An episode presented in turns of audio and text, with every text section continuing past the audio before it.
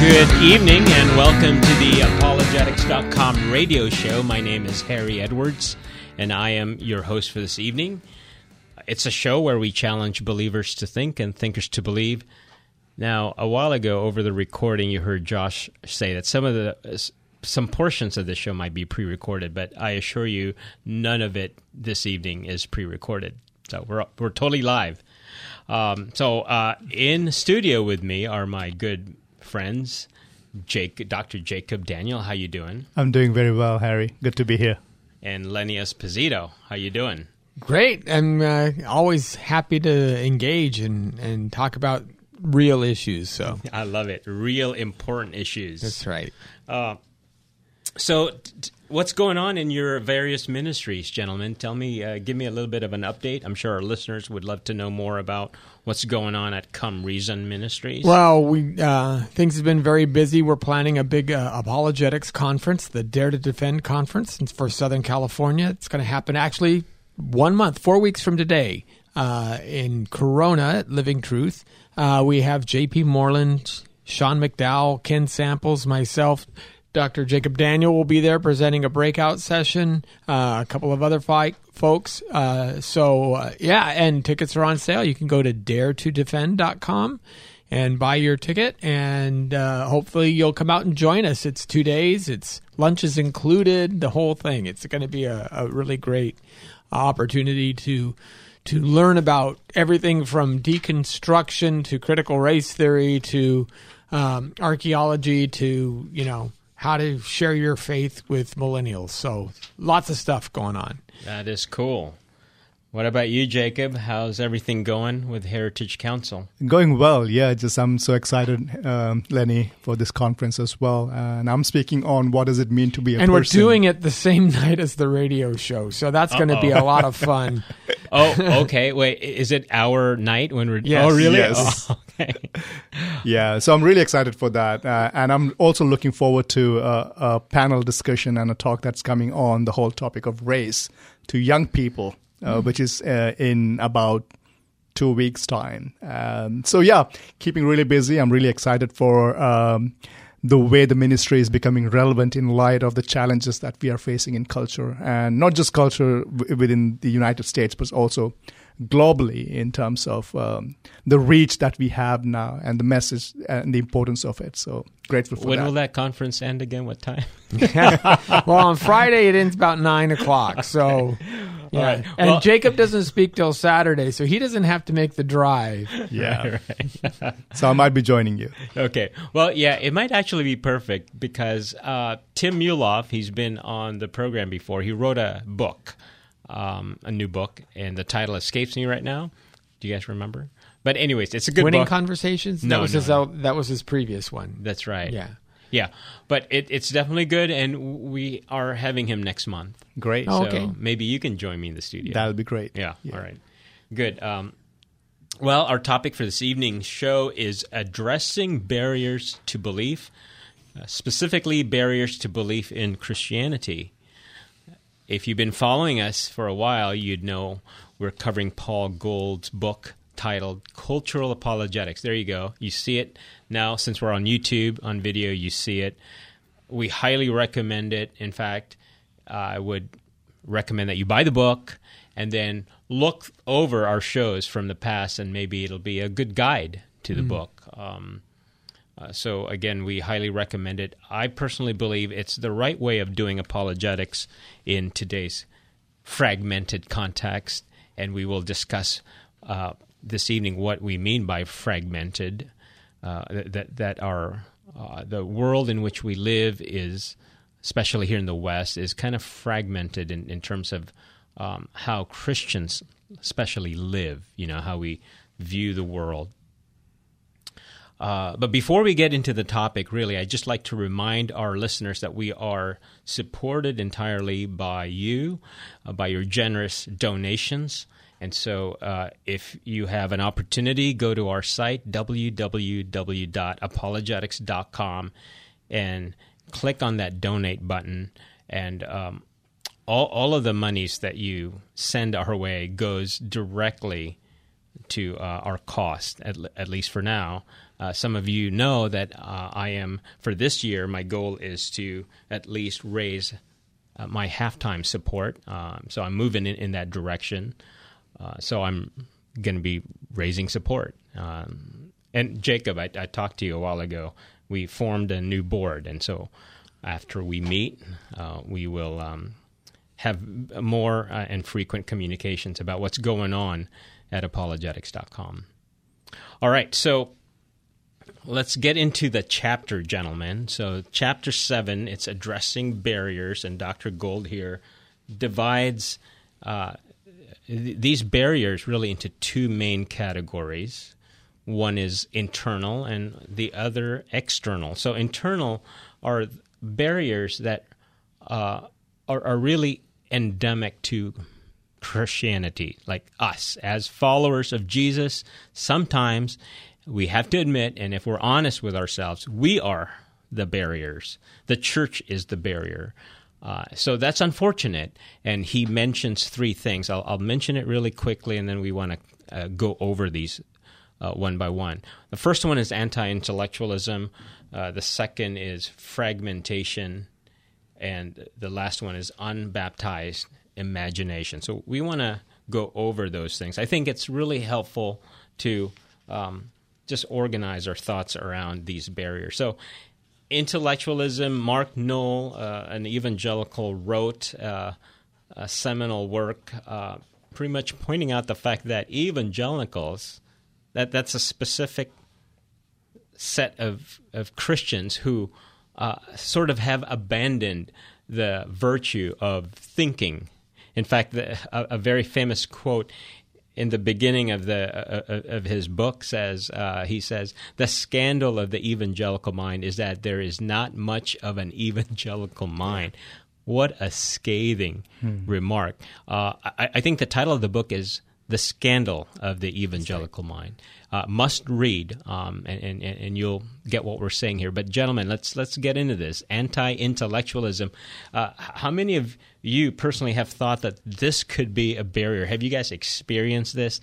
I'm sure not of yourselves, but maybe listening to others, reading others, or or, or even trying to start up a, a ministry in a church where um, you know you hear, well, I don't need all of that theology study stuff. All I need is Jesus. I, yeah, you know, how many times have we heard these kinds of issues? Like no creed but Jesus. Right? Yes. Yes, but that and, the early church, yeah, the, the early church would be rolling over, right? Because I mean, the the the uh, the work that went into forming the creed, you know, you can't tell. How do you tell who's a Christian and who's not a Christian, right? Unless you have a boundary, uh, at least a broad based definition, what C.S. Lewis would call, you know, mere Christianity or basic Christianity, and that's what the creeds did. The the Apostles' Creed, the Nicene Creed. The, these were the broad stroke outline of what defines us as the body of Christ. Uh, and I think the danger is uh, the reason why people, I, I believe, people do is because they do not understand that we are called to pursue intellect not purely for the sake of intellect we employ intellect for the sake of the glory of God. Right. And knowing and understanding the mind of God. You know, we've been given the mind of Christ. Um, a mind of Christ does something. Um, so I think there are, there are challenges at two level, right? One is that you, especially in the academia, we find uh, among the secularists. I mean, they would question our intellect. The, uh, they would question us to that we are not intellectual enough, that hmm. we don't have the right to actually engage in that domain. Yeah. The other is the church, what you were talking about, we don't need to be engaging in that realm. Right. Uh, so challenges are from both sides. Yeah. So, so, and here's what I say, and this is something we are created of a different kind of thing than the animal kingdom, right? It's it's common for naturalists, for others to categorize us as just uh, as Desmond Morris would put it, the naked ape, right? The we're just we're just farther along in an evolutionary paradigm, but we're the same kind of thing as all of the other beasts. And we know biblically that we're endowed with the image of God. We are not of the same kind, we're of a different kind. If you think about it, one of the things that separates us from the beasts is our ability to understand ourselves, to understand our world, and to understand God. Hmm. It is the fact that we can think and can reason. That's what makes us more human.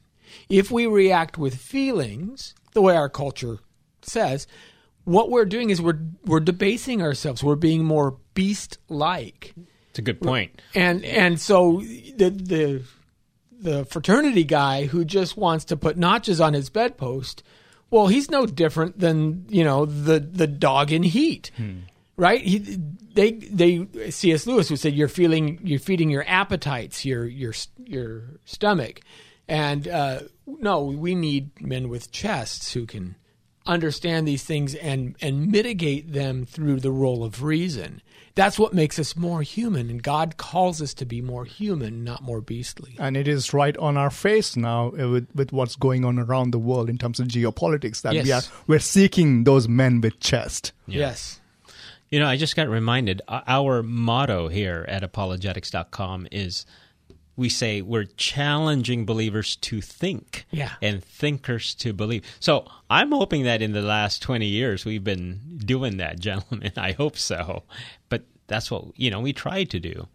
Uh, in fact, I was just mentioning, right, uh, minutes before the show, our churches were the ones that started uh, universities. Yeah. It's Christians that started places of higher learning, especially.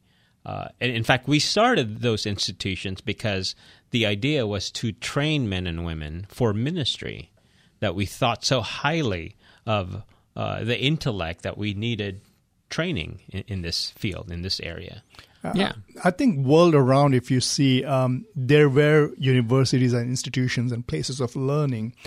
What Christianity has offered to the world is universal, universalizing that, uh, making it available for anyone to pursue learning, and that was a Christian endeavor. Uh, it wasn't just uh, a privilege of some or the elite in the society, but it was open for all. All could understand what God has spoken Right. uh, uh, to humanity in terms of their flourishing, in terms of their salvation. And I think um, we have we, exactly that's what we have abandoned in uh, these institutions that were started as seminaries. They were all started as Trin- Trinitarian seminaries. Right? Uh, the idea was that God has revealed himself. A revelation and reason were the sources of truth. And uh, thanks to enlightenment and post after that we find that we have abandoned revelation completely we took over reason to be the only basis for knowing truth and in our postmodern culture we are abandoning reason as well and going after feelings Yeah. uh, and how we feel about something so there is a need for church to redeem and reclaim this domain of coming to truth through revelation as well as reason. And something that I've been pushing on, Harry, you know that uh, lately was the whole idea of church based academy, um, institutions as an extension of church, informing the church and being informed by the church so that we can uh, fulfill the commission of discipling the nations that Christ has uh, Well, that's entrusted us, us that's. Vishal Mangalwadi's Yes. uh, latest project right Yeah. now. So again, that name Vishal Mangalwadi, look him up, and uh, you'll find out uh, how he's connected with this third education revolution. Mm-hmm.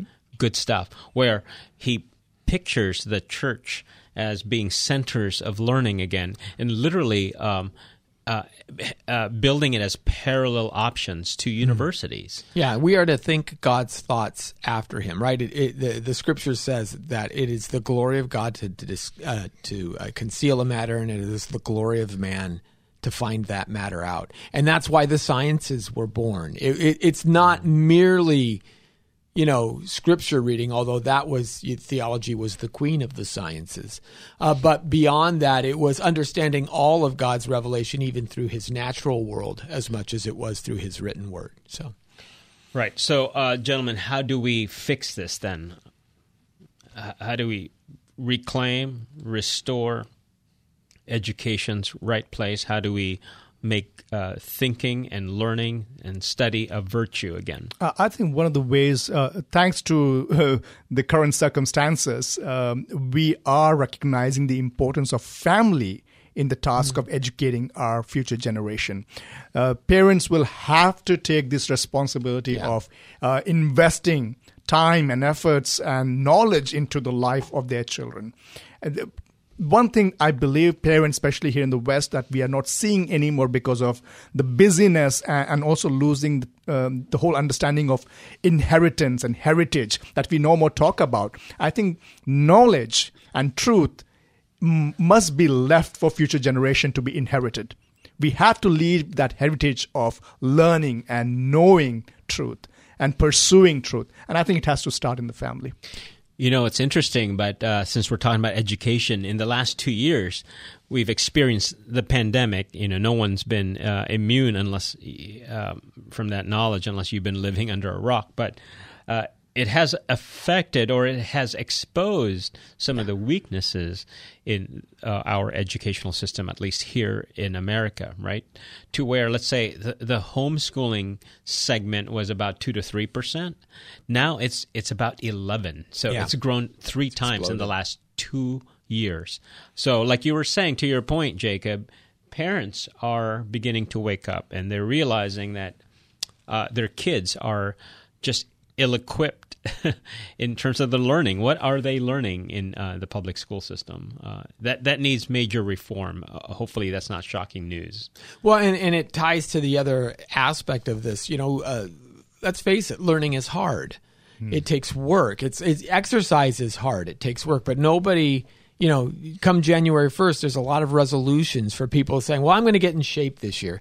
Maybe you do, maybe you don't. Okay, that's fine. But nobody doubts that exercise is a good thing for us and that we should do it more. Learning also is a good thing for us and we should do it more. And maybe the model of learning as it has been filtered through the public school system is the wrong type of model.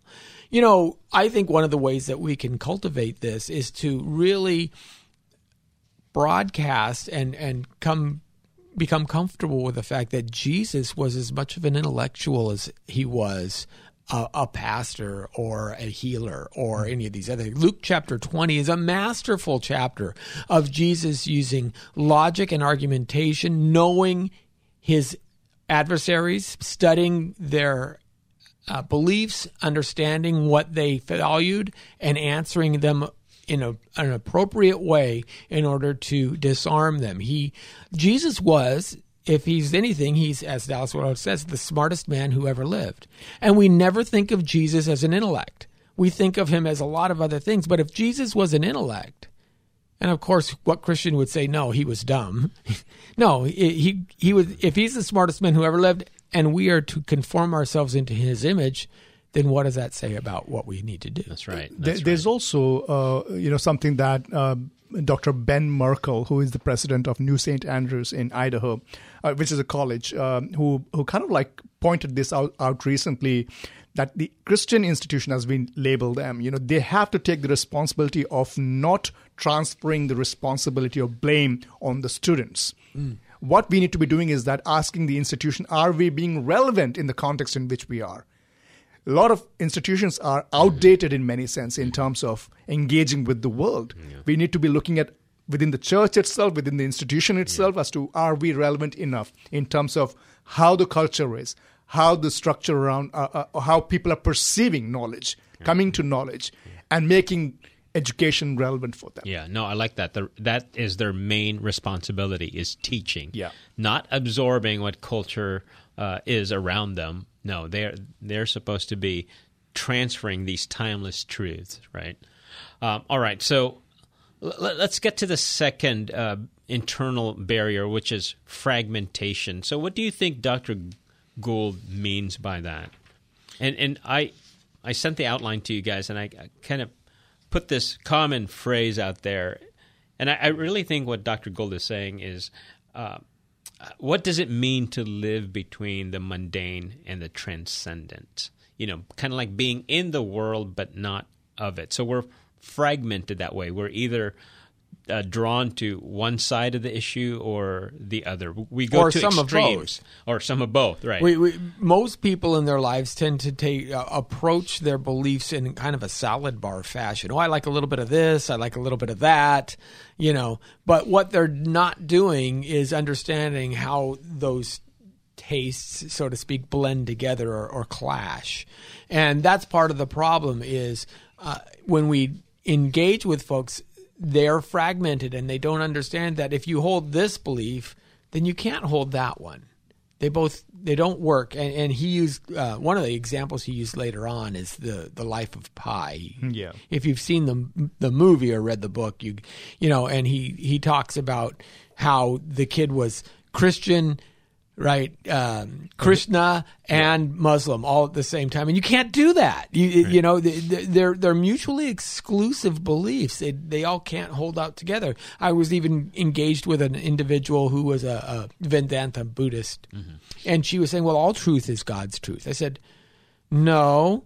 Uh, Jesus said, I am the way, the truth, and the life. No one comes to the Father but by me, right? Or uh, God so loved the world, he sent his only Son. And, and the surahs say, God does not beget, nor is he begotten. Well, that's just how you're interpreting it, she says. I haven't interpreted it. I quoted two verses, one from the Bible, his only begotten Son, and one from the Quran. God does not beget, nor is he begotten. You can't have both of those at the same time. right. Right. Uh, at the same time, uh, th- there is this realm, though, uh, we have to understand, where people are drawn to awe and reverence and worship, which is also found at a place where transcendent meets the immanence, which happens in the place in, in the realm of beauty. Yes. That's why whenever we are con- we are confronted with beauty, it demands a kind of awe and reverence. And I think we, we need to capture that as well. I agree. And people, I, I think a lot of people, uh, it, it might be beauty of the truth that they encounter, beauty of the nature that they encounter. That Paul uh, Paul Gould actually talks about how much distant we are now Yeah. from the nature itself, where God does reveal Himself. Um, I think capturing that realm of being in that place where immanence and transcendence meet uh, is so much vital even and we missed that out especially in, in the whole project of apologetics we don't capture that we even we get so fragmented that we go on the cognitive side completely Exclusively on or the on the immanent Yeah. side yeah We're rationalistic. yeah. Yeah. It's good to be, I always say, it's good to be rational. It's not good to be rationalistic. um, so, like for me, I was sharing a while ago with you guys that uh, one way that it manifests in the churches, and, and because to me, in some ways, it's the result of anti intellectualism, we no longer how, uh, know how to think about important issues like faith and government, you know, uh, church and state. We dichotomize them. We, we create a false dichotomy Right. on those because we no longer know how to think about those issues. So we're fragmented. So if we think that we need to be more involved with politics, then we're saying, oh, then we lack faith in God because we're not just trusting God for the outcome. But if we're just, uh, let's say, totally distance ourselves with politics, then then the, there there are the ramifications that follow. and this it is this kind of philosophy that christianity basically attacked at, at, at its root right? The very greek philosophy of really making uh, making the spiritual as um, over uh, the physical and going after that i think um, christianity offers a credible answer in terms of bringing both our physical and spiritual together Yes. A- as uh, how does that apply in us in terms of being embodied beings we need to blurry the line between secular and sacred. We need to be doing more of that. Now, of course, we understand the difference, but uh, we Christians, we're so good at just putting that hard barrier between the two things, and we miss out on God's creation and beauty that's there. In fact, there's a great quote here by Miroslav Volf. Um, I think it's uh, appropriate in our context. He said, "Attachment to God amplifies and deepens enjoyment of the world." So it's secular and sacred coming together. Yeah, if God is God over everything, He's God over our political understanding as well Right. and our interpretation, and we need to recognize Him as the center and the the way we understand everything else. It is the knowledge of God and the truth of God that helps us to distinguish between the the world that God created and how we must enjoy in it God's way with the system of the world which we should shun and fight against. In your own experience, guys, how do you uh, try to be in the world but not of it? I, I know we're probably have two minutes to flesh that out, but uh, I just want to end with with that. Uh, but in your own personal lives, how do you guys do that? Uh, again, try to remember how uh, how I am saved, and try to understand God in a way that I would say is this is this the ethos of what Christianity is self denial, right? Uh, Take up your cross and and follow me. Um, these kinds of ideas. Whereas even if you're wronged, you still continue to love your brother. You still continue to do it. Even if you know you may be abused in it, you still continue to do so uh, because it's what God would have us do. Yeah, and for me, it is also living in light of the ascension and session of Jesus Christ. Mm-hmm. The fact that He is sitting at the right hand of God. And not just that, He makes us to sit with Him in the heavenly places for a reason. As to how does that inform the fact that Jesus is King over all things, informs us being His subject, and how does His kingdom comes into our world that we live in. And that's not just for the eschaton. That's No. right now, right? for our family, for our church, and for the for the world that God has given us. One of my favorite verses is John 10:10. Jesus said that he had come to give life. He didn't stop there, but life abundantly, right? We forget that. Uh, and when we say this, we are not saying that our best life now. No, that's completely. We Backwards, await a king who is going to take away all pain. We await a king who's going to remove all, the, win over the last enemy, the death. Right. Right? And we will have the ultimate uh, vision of what that uh, beauty and what that life is like. But we, we, we strive towards that. We, in the meantime, the kingdom that he has inaugurated, we enjoy this world in light of that, in light of the eternity that Christ has promised us. Okay, so I think there is the music that is queuing up, and so we will be right back after a few messages.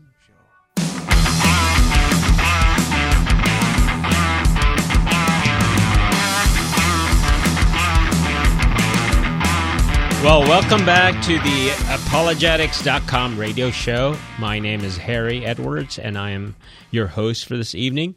We have been, in the last half hour, we've been talking about barriers to Christianity, Christian faith, to belief.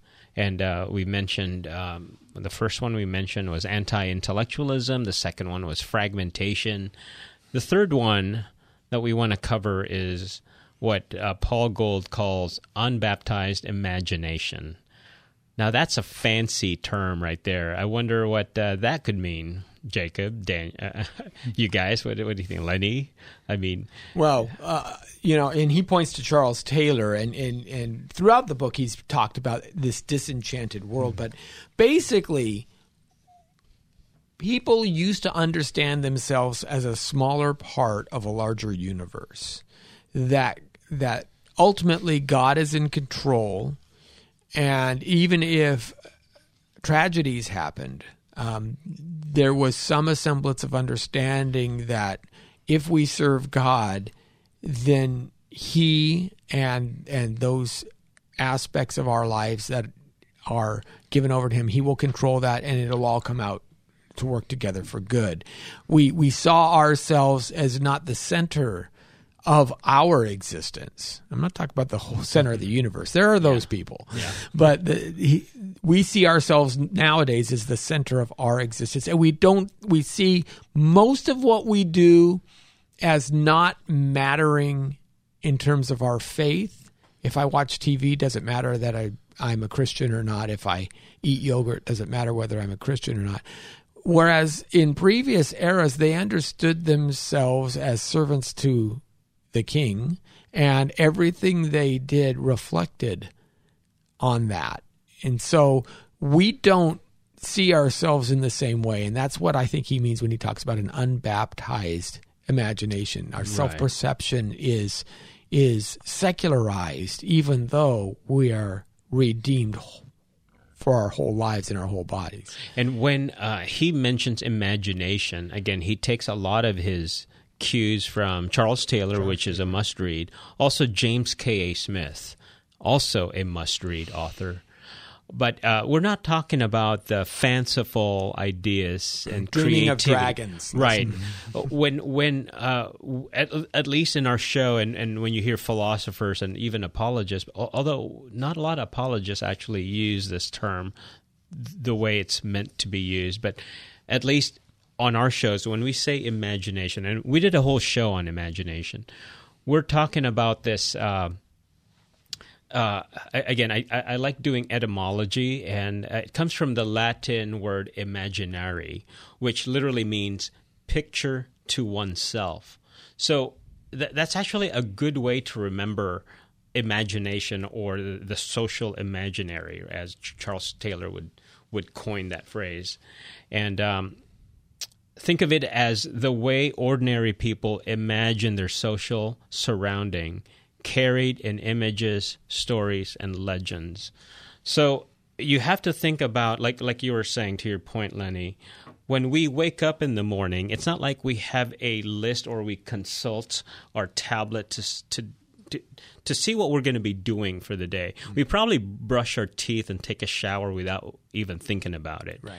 So that's all part of our social imaginary. We wake up a certain time, we don't think about it, we go to work, and then we sit down on our desks if you have a desk job type of a work, and then you do these certain things, and they're just habits, you know. And maybe every weekend you might go see a movie, eat out with, you know, on get get on a date with your loved one, and it, it's just the thing that you do, uh, and that's in the West, right? And I was mentioning a while ago, regrettably, like right now. Um, I was watching the news like many of you guys are watching the news, and we have this horrible uh, news of Russia invading Ukraine.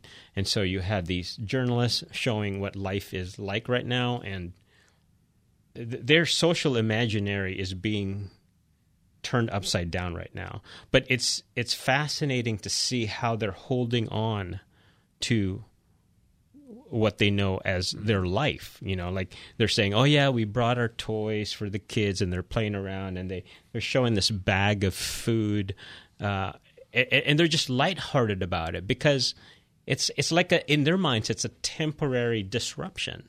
Right. But I doubt that it, it is. You know, I mean, we're watching here, and we know it's not going to be good, and that's why Christians, please pray for Ukraine. Um, there's a lot of stuff going on right there, especially our brothers and sisters in the Lord. So if you can imagine that, and it's hard to imagine, that's the thing. It's hard to get out of your comfort zones. It's hard to imagine life outside of your current life. In fact, like I was saying, you know, these Ukrainians, it seems like it's just an interruption, you know. Uh, but they will soon realize, unless God intervenes, it's going to be so much different. Uh, so, so that's what we mean. Um, that it could be a barrier because uh, we are just so into our very narrow slice of life, and uh, we can't be bothered by certain things. Yeah. You see what I'm saying? Really mundane is the mundane view of life, right? It, right? You're, but but can you? Can you, as an accountant, do taxes to the glory of God? I mean, it, and not just say it, but actually have that attitude in you, right? That you are what you are doing is serving God by because he gave me the ability to add these numbers. He gave me the ability to understand. He gave me the, the contacts and the individuals that I can serve by doing so honestly and things of that nature. Yeah. And we need to be also recognizing that our imaginations, uh, you know, are constantly catechized. by uh, how we respond to the stimulations around us. Oh yeah. right? And especially uh, because every um, th- there is always a force or an attempt to uh, form your imagination to conform to the collective. Sometimes that's not on the basis of truth, but on the basis of what works for that community or the collective, right? So, so it is important for us to really baptize our imagination That's right. with the word of the truth Yeah. that God has revealed. I, I, I think I think, and he Paul Gould points out um, our over reliance on digital Yeah. uh, appliances and social networks. So so I, I talk about people who are looking to be what I call Pinterest perfect, hmm. right? Whereas you know you, you, you take the and, and you see this even in Christian circles. You've got the Bible, you've got the coffee cup, and everything's positioned just right, and it's like doing morning devotions and every. You, I the got right lighting. 30 Yeah. likes on my you don't see outside the frame that the bed is unmade the child's in diapers dirty clothes are right but but inside the frame now everybody knows two things. They all know that outside the frame it's a disaster. We, we we know this. But at the same time nobody uses that as their standard. They all judge it by what they see inside that picture only. And that's a, it's a facade. Hmm. And and what you're saying is absolutely true because this be, now becomes our catechizer. This starts to be training us as to what we should think and how we oh I can't have my morning devotions like that therefore I'm not going to have them. And that's And so, as bad. cultural apologists, and Gould actually explicit, explicitly says this, this is very serious. This is very important. And what he's saying here, uh, again, I want to emphasize, is we are not just believing creatures. That's the thing. In fact, you were just pointing out Dallas Willard's uh, uh, thing about how even we can learn things through our actions, Yeah. that we form beliefs through our actions. And that is absolutely true. That's antithetical to the rationalist in us. Uh, and, and so, if that is true, that truth literally could be absorbed by our bodies, as James K. Smith would say, what does that mean for apologetics, right? Or evangelism? That we have to care and we have to uh, devote some of our resources into how people can learn and relearn things, not just through the intellect or through the cognitive uh, features of our of our you know bodies, I guess. So we we do have that, and uh, that is something to uh, focus on. Uh, we need to realize that many times we are just controlled by our habits, and we don't see it. Again, that's part of our social imaginary, and and that's why sometimes, right, we are shocked that um, th- that non Christians accuse us of X, Y, and Z because we've been so blindsided by certain things. And Harry, uh, here we're not saying that we have to abandon this this truth that we do form habits, right? Uh, um, uh, not in the absence of the collective, but in the presence of them, uh, in the presence of people. That this is why, especially in these times in which we are living, gathering as people who believe in God and worship Him is so important. That's right. That we are not just sitting in our b- right. bedrooms and worshiping God. It is so important for us to gather together and form those habits. Right, That's right. Having a sacramental. Yep. Sacramental view of the reality that God has offered us, and worship Him in the in the light of that. Yeah. So much important. Because we're not like, as Descartes says, just merely brains on a stick. Yeah. we're not just that. Um, so, anyways, that's good, right? So, those three things uh, are under the internal barrier of um, just difficulties to overcome for non believers to see the, the beauty of Christianity. Again, anti intellectualism, fragmentation, and an unbaptized imagination. Uh, let's move on to the external barriers to faith. Um, and I know Paul Gould mentions a few.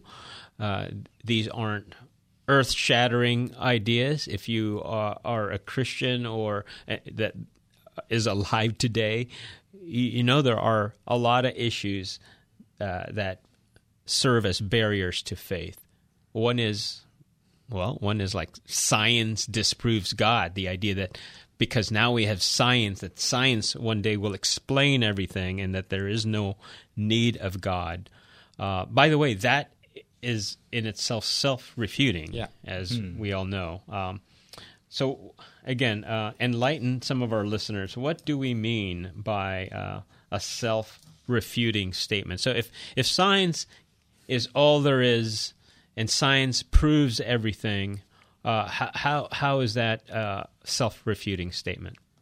Well, you have to ask what kind of science did you do to do you know find this out? What what did you boil under a Bunsen burner? Did the smoke come out and and, and that's what it said? You know, no, that's a philosophical statement. There's there's no science that makes that claim. It's so a self-refuting statement is something like I cannot say more than three words in English. Well, I I think that's more than three. Or married bachelors, Yeah. Yeah. square circles. That kind of a, yeah, that a kind of- triangle with four sides. Uh, The assumption here is that we can arrive at truth only through, um, you know, uh, empirical understanding of Right. the reality. but And that there's claim no other is way. no empiri- yeah, exactly. empirical. Yeah. Yeah.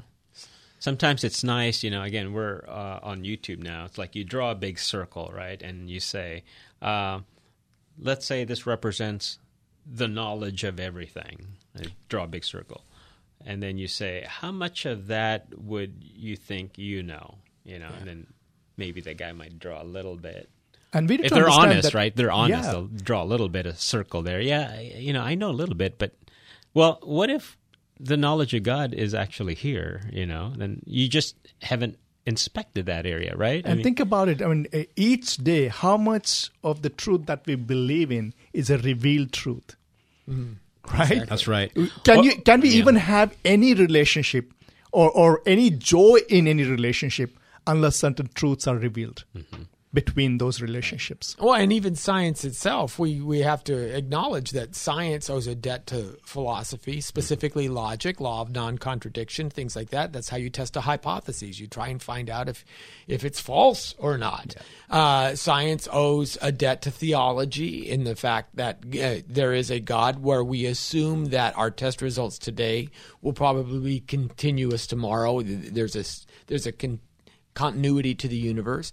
And science owes a debt to morality because you- you're uh, assuming that the uh, reports that you're going to get will be from honest people and they'll report things accurately. So there's there's all these other types of knowledge, moral knowledge. Uh, Assumptions of theological knowledge that God is going to conti- have a continuous universe, and and logical knowledge that are that are the bedrock before science can even get off the ground. Yeah, and, and you know, science. The the end of science is not only truth, but truth that worships the one who makes science Yes. possible. There you go. Great. That's that's uh, insightful, gentlemen. How about uh, this one external barrier? Jesus as the one and only God. That's intolerant. So that somehow is a barrier to many today. Why? Why? How, how do we address that to um, someone who might, for them, it is a barrier? Well, there. Uh, I remember how Greg Koukl uh, did it. He talks about how he walked into a college class and wrote two st- statements. The first one is, "I believe that one should be tolerant of all religious claims," and the second one was, "Those who don't believe in Jesus of Nazareth are going to hell." And people say, well, you can't write that second one. well, do you agree with the first one? Well, yes. Well, if you agree with the first one, the second one is a religious claim, and therefore you you can't have both. Yeah, and and I think when it comes to tolerance, I mean, we should we should all be intolerant about bad ideas, hmm. Right? We should be intolerant about not about people, Right. When it comes to their value and when it comes to respecting people, we we are called to be tolerant, right? But when it comes to bad ideas, we all are called to be intolerant. If we are not intolerant about ideas, what we have is called reformers' dilemma. We wouldn't have any reformers. We would never That's respect right. any individual who's brought about any. Uh, we will not respect William Wilberforce, who fought against slavery. Yeah. we will not respect uh, uh, other leaders, Martin civil- Luther Martin King. Luther King Yeah, for sure. civil Look, I, rights. I don't want my brain surgeon to be tolerant of of just any path of surgery. I want him to actually be pretty narrow Yeah. and, and, and, and devoted to a very specific approach. Right. Not coming, you know, oh, well, we're going to operate starting at the stomach. And Yeah. No, that's not what we want. I would tell our listeners that be choosy about what you're tolerant about. right. Right. Exactly. And again, what we're talking about here speaks to the whole uh, nature of truth. Yes. Uh, it is a narrow thing. Like one plus one is two. It's not three. It's not a host of other things. It is just two, right? So that's just the nature of truth. In fact, we know, right, that uh, we all live our lives very intolerant of ideas. You know, we uh, we look both ways when we cross the street. Uh, we don't look up and down. You know, it's both ways. Because speeding cars that are going to hit us are going to cause great pain, and Yeah. we don't want that. It's not how you feel about those kinds of things. So, all right, how about um, this one is purportedly right to be one of the. It's a perennial problem that Christianity faces, apparently, and uh, philosophers love to to just um, camp on this, and that's the problem of evil. Is God really good? After all, he uh, he allowed uh, Putin to invade Ukraine, and so there are thousands that are dead and thousands more that are injured, right, unprovoked, and, and they get attacked. So, how is God good when He seems to just be standing by and watching things unfold? Yeah, I think we need to be taking a step back and asking what do we mean by good and by whose standard? Um, is it the standard of how I feel about this thing? Is, am I the standard? Is the government the standard? Is a collective group that I'm part of is a standard? Or is there an, an absolute standard to which I'm appealing to? and who who or what is that absolute standard who offers that moral framework to define what is good and what is not if god's not in picture then we are only appealing to uh, the good that we feel is good Yeah. It's relativism. it's it's relativism basically Yeah. uh, so the next question is if if god has to be in the picture in terms of uh, for us to be understanding what is good and what is evil. And this god allows for evil to exist in the kind of world that he has created. We need to be asking how that god has been good in the human story where we suffer and where we um, go through trials and tribulations and issues in life. And I think Christianity only offers where God steps into our suffering and suffers with us and brings us to a place where in his knowledge uh, he, he, he is he's looking for people who more valuable people who come through the suffering right? He finds them even more valuable and good and god allows for that. And as a christian that gives me a lot of hope. Yeah, I, th- I think I think you touch on something there that's very important. When you look at all faith systems, they all have to deal with some aspect of the problem of evil. If you're an atheist, well, then nature is just red in tooth and claw, and it's survival of the fittest. Now, if you're counseling people in a children's cancer ward, you know, telling the parents of a two year old, well, she just wasn't fit enough to survive, that doesn't offer much comfort. Uh, if you're uh, one of the is Eastern faiths, you know, uh, evil is maybe illusory, or it's just simply a part of the fabric of the universe. It's no worse or no better than goodness. It it just is. Matter of fact, in a Buddhist understanding, everything is suffering. Even love is suffering in certain aspects because you're going to eventually leave the loved one or they're going to leave you through death or what have you. Um, so evil is ultimately just an illusory part of the universe. You can't say that it's worse than anything else. But again, that, that rings hollow because we know that evil is there. We know that good is good. Uh, there has to be that contrast. And, and so Christianity is the only faith that I find that not only acknowledges that there's evil, but provides a solution to evil. That one day death itself will be defeated, that evil will not triumph. Uh, it's popular in our cartoons to say, you know, love conquers evil, but what do you mean by that? In Yeah. what way? And it's only the love of God who mitigates all evil. and Christianity is uh, relevant because it is not not true in the absence of evil, Right. but Through through it, Through it. in it, even through it. Yeah. Yeah. And the picture that we get from Christianity is again far and away different and and there's a redeeming quality to it because like you were saying Jacob um, maybe in the end we really don't know why God allows certain things and why there's evil in this world but you can't argue with a God who steps into your mm. suffering and has has experienced the most gruesome evil yeah. that was done to him and say that I I got you here, you know, and I understand what you're going through. Right. And like you said, in the end, uh, there is the final glory where we have our uh, renewed, glorified bodies for those whose faith is in the Lord, and there will be no more pain and suffering. Like you were saying a while ago, that the final enemy is vanquished, yeah, death in the end. So, the, what about to our, our last point? Christianity is archaic, it's repressive and unloving. Um, especially when it comes to human sexuality. How do we address that, especially today when the LGBTQ plus and, and transgenderism and identity and all of those things are so rampant in in in culture today. I think this goes back to our unbaptized imagination and uh, as a culture. I think we un- misunderstand sexuality writ large, and the church doesn't do a good job of teaching this. So, remember what I said before that one of the aspects of of being human is to develop that thing that that raises us away from the baser instincts in the animals. Think about this. God's greatest creative act he ever did was to create man and woman. We know that because he paid the ultimate price to redeem us, to buy us back in terms of his son.